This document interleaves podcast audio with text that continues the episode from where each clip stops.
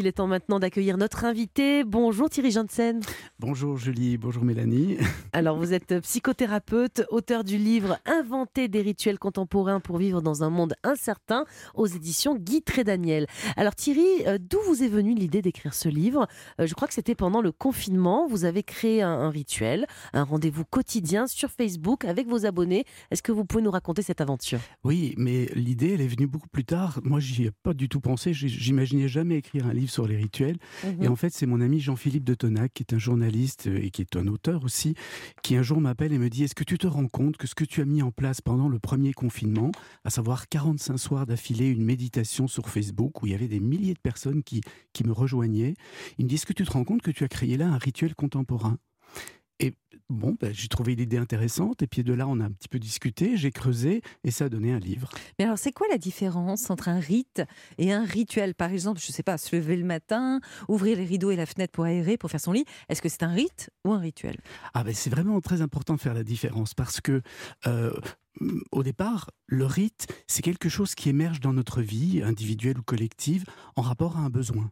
Il y a un élan qui, qui, qui est la réponse à un besoin. Et puis, après, il faut acter ce- cet élan, il faut le manifester d'une manière concrète. Et ça, c'est le rituel. Moi, je prends facilement l'exemple du baptême, que tout le monde connaît. Dans les, dans les églises, euh, le rite du baptême est partagé par toutes les églises chrétiennes. Et il répond au besoin de s'impliquer dans, dans la vie de la communauté, d'accueillir un nouveau membre dans cette communauté, de partager des valeurs. Mais chaque église va ritualiser à sa façon. Mhm. Et l'âge du baptême ne sera pas le même chez les orthodoxes, chez les protestants, chez les catholiques. Donc, c'est. Le besoin, c'est le rituel et la mise en pratique. Le besoin, pardon, c'est le rite et la Ah, mise en pratique, c'est le rituel. rituel. Alors, qu'est-ce qui nous rassure autant dans les rituels de manière euh, générale? C'est quoi? C'est la régularité? On sait à qu'à telle heure ou tel jour il va se passer telle autre chose? Mais c'est les repères. Ça, Ah ça nous donne ça. des repères. Mm. Et, et moi, en tant qu'ancien chirurgien, médecin, et, et- et ça me fascine de se rendre compte que finalement, on a aujourd'hui la compréhension de ce qui se passe dans notre cerveau quand on ritualise. Alors, qu'est-ce qui se passe? Et ce qui se passe, c'est que on a une petite zone dans notre cerveau qui s'appelle le cortex singulaire antérieur. Et cette zone est comme un détecteur de sens. Quand il n'y a pas de sens dans notre existence, cette zone s'active et elle génère de l'angoisse, des, des sentiments d'anxiété. Et donc, pour l'apaiser, nous avons besoin de mettre du sens dans notre existence. Le, le- le besoin de sens est un besoin essentiel. Et une façon de mettre du sens dans l'existence, c'est de ritualiser. Ça nous donne des repères, ça donne une signification à ce que nous C'est un faisons. peu mettre de l'ordre, on peut dire, ou pas? Absolument. Et le titre de votre livre, c'est Inventer des rituels contemporains pour vivre dans un monde incertain. Oui. Vous voulez dire par là que les rituels sont peut-être encore plus importants euh, de nos jours quand on a l'impression d'être un peu dépassé, déboussolé par tous les événements autour de nous, les guerres, l'inflation, on, a sorti- on est sorti d'une crise sanitaire, enfin, c'est aujourd'hui plus important Je que le jamais. crois. Ouais. Je le crois et c'est ce qui m'a interpellé parce que euh, au départ, euh, la méditation que j'ai proposée sur Facebook pendant le premier confinement, je ne l'avais pas décidé. J'étais normalement, euh, je devais participer à une émission euh, retransmise par Zoom et puis sur Facebook et Zoom a, a bugué. et donc, je me suis retrouvé seul avec tous les gens qui étaient là sur le Facebook et j'ai dit, bah, si vous voulez, on peut peut-être respirer ensemble et, et s'apaiser un petit peu Mhm. parce que le début du confinement, c'était pas si simple. très hein. angoissant, Et, et d'ailleurs, tout le confinement a finalement été Mm. angoissant pour beaucoup de gens.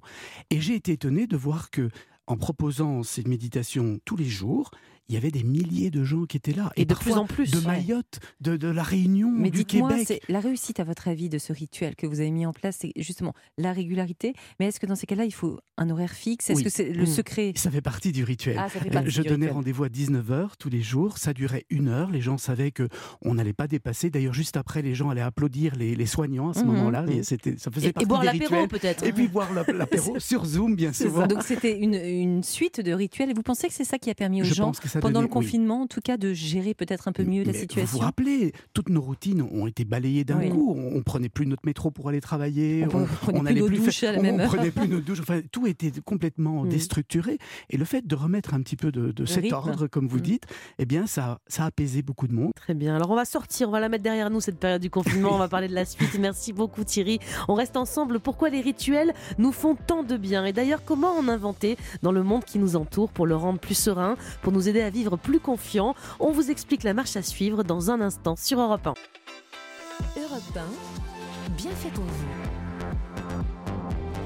Julia Vignali Mélanie Gomez. Ravi de vous accompagner dans Bienfait pour vous. Nous sommes ensemble jusqu'à midi sur Europe 1 et nous sommes toujours avec Thierry Janssen, psychothérapeute, auteur du livre Inventer des rituels contemporains pour vivre dans un monde incertain aux éditions Guy Daniel. Alors, dans votre livre, vous parlez des fêtes importantes qui rythment euh, nos années, Pâques, la Toussaint, Noël. Ce sont des rituels parce qu'ils ont euh, un lien avec la religion ou pas forcément? Pas forcément. Enfin, c'est pas parce qu'ils sont en lien avec une religion qu'ils sont un rituel. Ce sont des rituels qui ont participé à, à l'élaboration des religions. D'ailleurs, c'est intéressant de se rendre compte que les, les psychologues qui s'intéressent à l'évolution de la psyché dans le temps savent ça, que les religions sont nées des rituels. Parce que quand on vivait au paléolithique dans notre caverne avec un petit groupe de gens, on n'avait pas trop de mal à se rassurer sur les intentions des uns et des autres. Et on savait qu'on allait aller chasser le mammouth ensemble et ça allait aller. Par contre, quand les villes ont commencé à se construire autour du Nil, de l'Euphrate, de l'Indus, les gens se sont trouvés en beaucoup plus grand nombre et ça devenait angoissant. On ne savait pas ce que son voisin pensait. On ne savait pas s'il allait aller avec nous à la chasse ou au champ ou, ou- ou réparer les digues quand le fleuve avait débordé. Et donc, progressivement, les gens ont commencé à ritualiser en commun. Et ça rassure parce qu'on sait qu'on a des mêmes visions, on a les mêmes intentions et ça fédère, ça crée une cohésion sociale et les projets peuvent se... D'ailleurs, les, les chefs d'État savent très bien qu'il faut faire ritualiser les peuples pour fédérer les énergies dans des projets communs. Aujourd'hui, par exemple, on est le 8 mai. C'est un jour de commémoration. Ouais. Est-ce que ces jours-là, ces jours fériés, ces, ces fêtes, euh, on peut, on peut dire que c'est un rituel aussi? Oui, mais ce qui est dommage, et c'est la même chose pour la Noël ou pour plein d'autres fêtes, qu'elles soient laïques ou religieuses, c'est qu'on on ne fait plus la pédagogie de ce qu'elles veulent dire, Mm. de leur histoire, de leur importance, de, de ce qu'elles signifient, ce qu'elles symbolisent. Et du coup, aujourd'hui, la Noël et même le 8 mai, c'est devenu une fête pour prendre du, du congé et, Oui, et un jour consommer. Vous dites d'ailleurs on, que on se rend plus compte. ça active en fait ces rituels, ces, ces dates en commun, nos neurones miroirs. Oui. Qu'est-ce que c'est que ça? Mais en fait, les neurones miroirs, on en, on en a tous dans notre cerveau. Même Julien? Oui, Non, moi, ça m'étonnerait. hein. À mon avis, oui, parce que je vois qu'elle me regarde. Ah. Et quand elle me regarde, elle, son cerveau enregistre ce que je fais.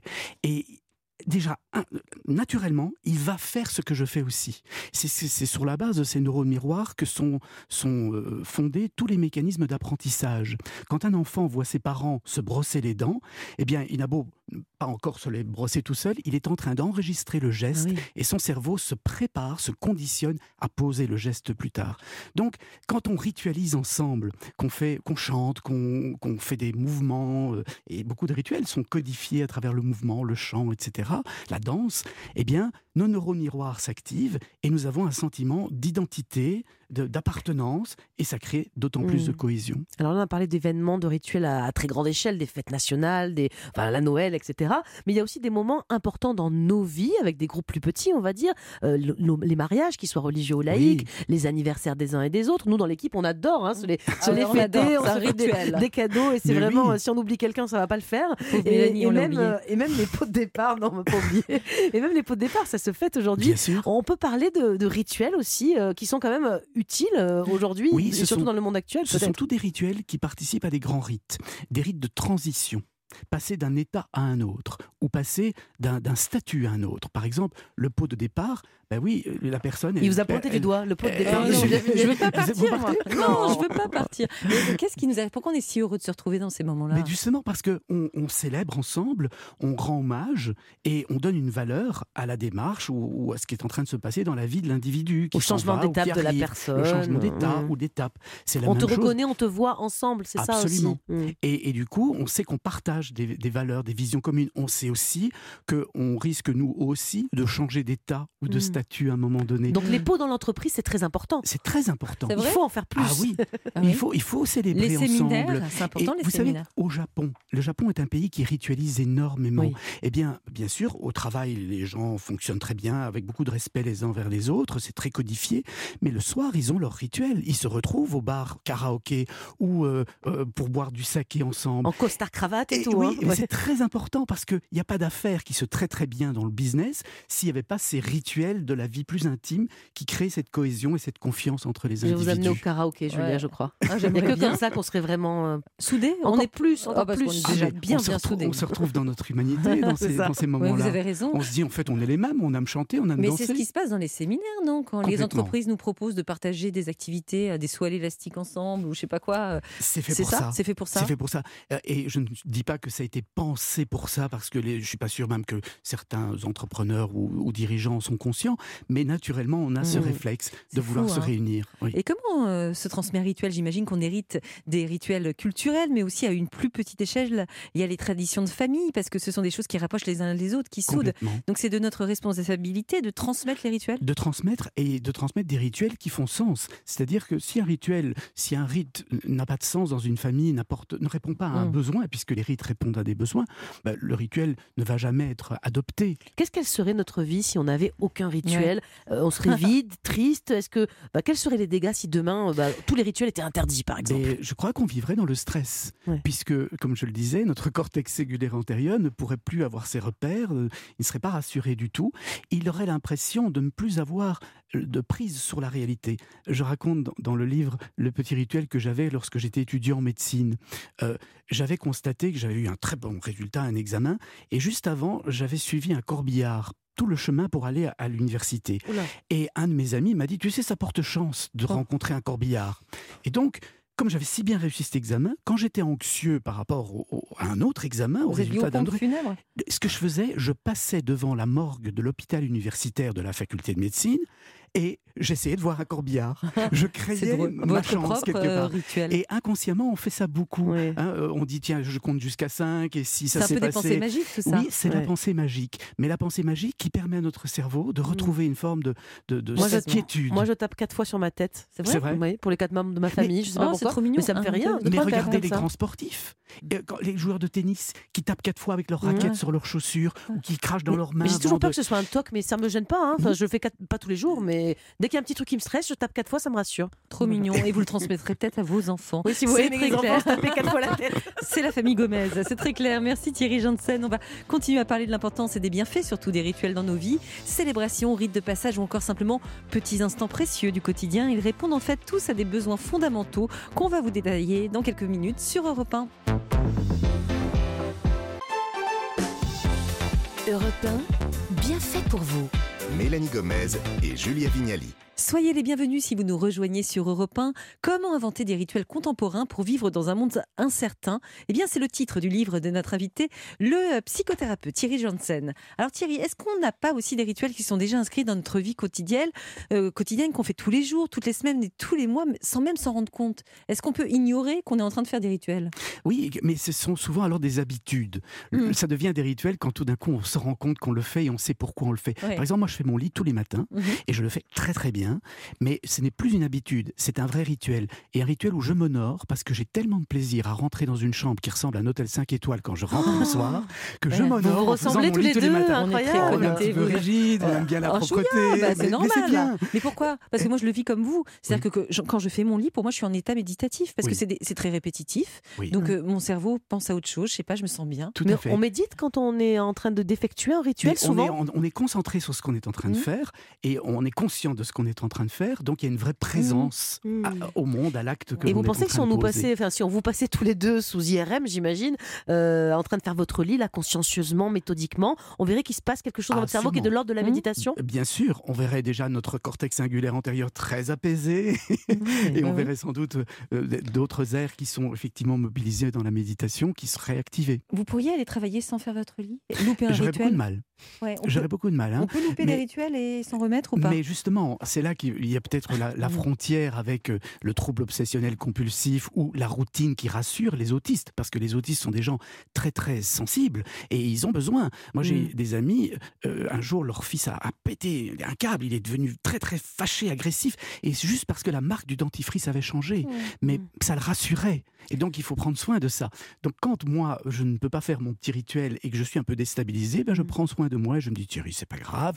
C'est pas pour ça que la Terre va s'arrêter de tourner. Et puis, tu feras ton lit en rentrant ce soir pour avoir des draps tout frais et bien tendus quand tu iras te coucher.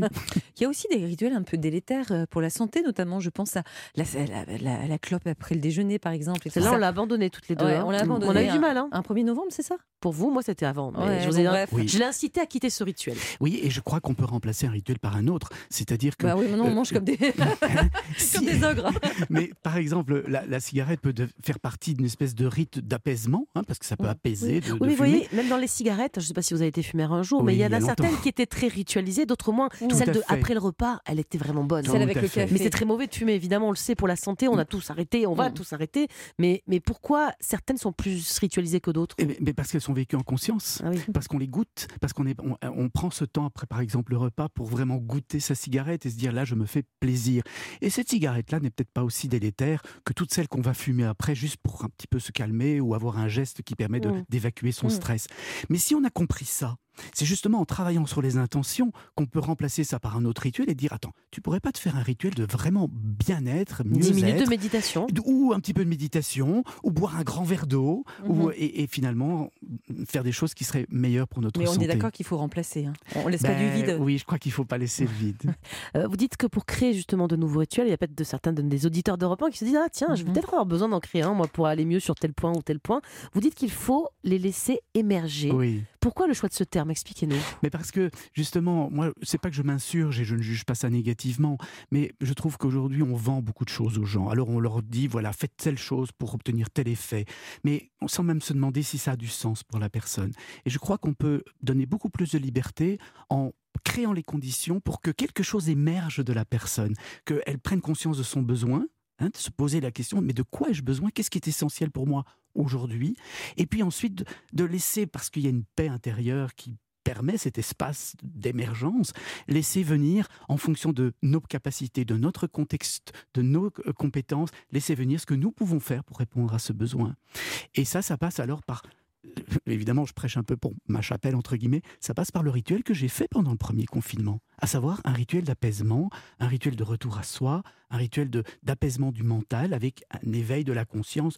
Et alors, quand vous lui posez la question de quoi ai-je besoin, la conscience vous dit tout de suite de quoi vous avez besoin. Mmh. Et quand on l'a entendu, il faut pas tricher. Vous donnez quelques exemples, Thierry, d'ailleurs. euh, parfois, il s'agit de choses toutes simples hein, pour, euh, pour nous inspirer un peu. Bien sûr, chacun, vous l'avez dit, doit laisser émerger euh, le rituel qui lui convient. Mais vous dites, un rituel, ça peut être réciter une phrase, acheter un bouquet de fleurs. C'est ce que vous appelez les rituels contemporains, c'est ça? Oui, en fait, les rituels contemporains, c'est simplement les rituels adaptés à notre vie d'aujourd'hui, euh, collectivement. Et, et puis individuellement. Euh, j'ai interrogé énormément de gens quand j'ai commencé ma petite enquête suite à la suggestion de mon ami Jean-Philippe de Tonac. J'ai voulu creuser plus loin le sujet. Et je me suis rendu compte auprès des gens que j'interrogeais que chacun avait plein de petits rituels dans sa vie. Et notamment des rituels collectifs. Je pense à un père qui décide tout d'un coup de commencer à nettoyer la plage devant chez lui. Chaque semaine, il va avec ses enfants nettoyer la plage. Mais c'est un rituel magnifique euh, et qui s'inscrit dans une démarche collective de protection de l'environnement et de, mieux-être dans cet environnement. Donc c'est ça les rituels contemporains, des choses adaptées à notre vie d'aujourd'hui. Eh Magnifique. euh, C'était super. Merci beaucoup d'avoir été avec nous ce matin sur Merci Europe 1, vous.